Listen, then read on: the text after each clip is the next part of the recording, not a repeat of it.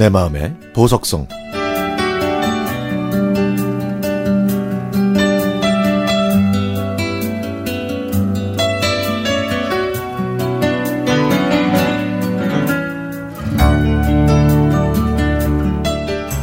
어머니께 오메기 떡을 주문해 드렸는데 택배 기사님 실수인지 아니면 어머니 실수인지 어머니는 오메기 떡을 받지 못하셨다고 하셨습니다.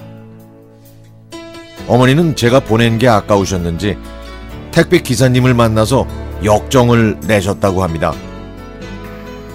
기사님은 기사님대로 분명히 연락을 했다고 하는데 저 또한 난처하더라고요.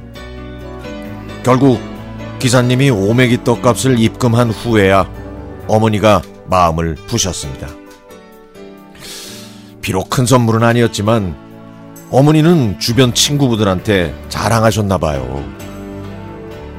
별것도 아닌데 어머니 연세가 되면 자녀 자랑하는 재미로 경로당에 가고 노인대학에 가시는가 싶어서 기회가 될 때마다 얘기거리라도 만들어 드리려고 어머니께 만난 것 좋은 옷을 보내드렸죠.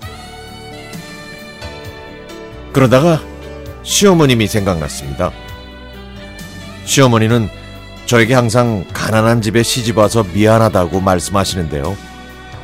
못된 저는 속으로 시어머님의 말씀이 맞다고 생각했습니다.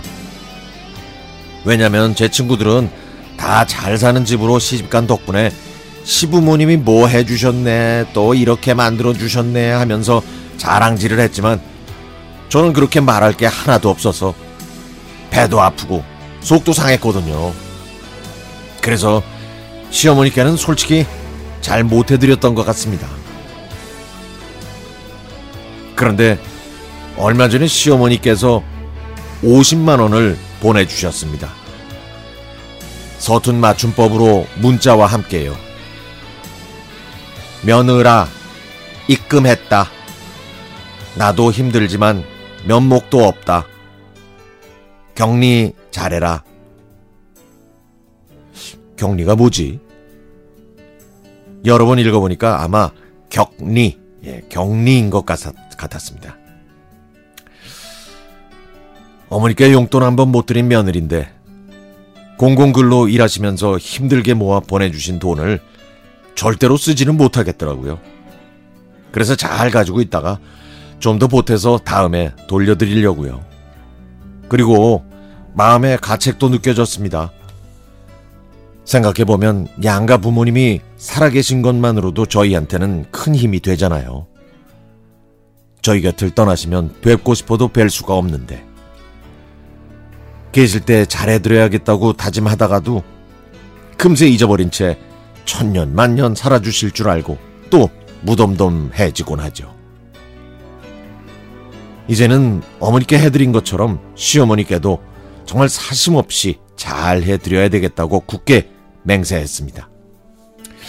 그렇게 마음을 먹으니까 친구들의 자랑거리가 시시하게 느껴지더라고요. 그래, 아이, 너희들은 너희들 복만큼 부모님께 사랑받고 복 받아라. 나는 나한테 주어진 상황을 받아들이고 그만큼만 살란다. 어머니께 또 오메기 떡을 사서 보내드리고 시어머니께는 오메기 떡과 하나 더 넣어드렸습니다. 바로 시아버지께서 좋아하시는 커피요. 그리고 요즘은 시어머니께 받은 돈을 언제 돌려드릴까 하는 기회만 엿보고 있답니다. 제가 봐도 제가 좀 기특해지는 것 같네요.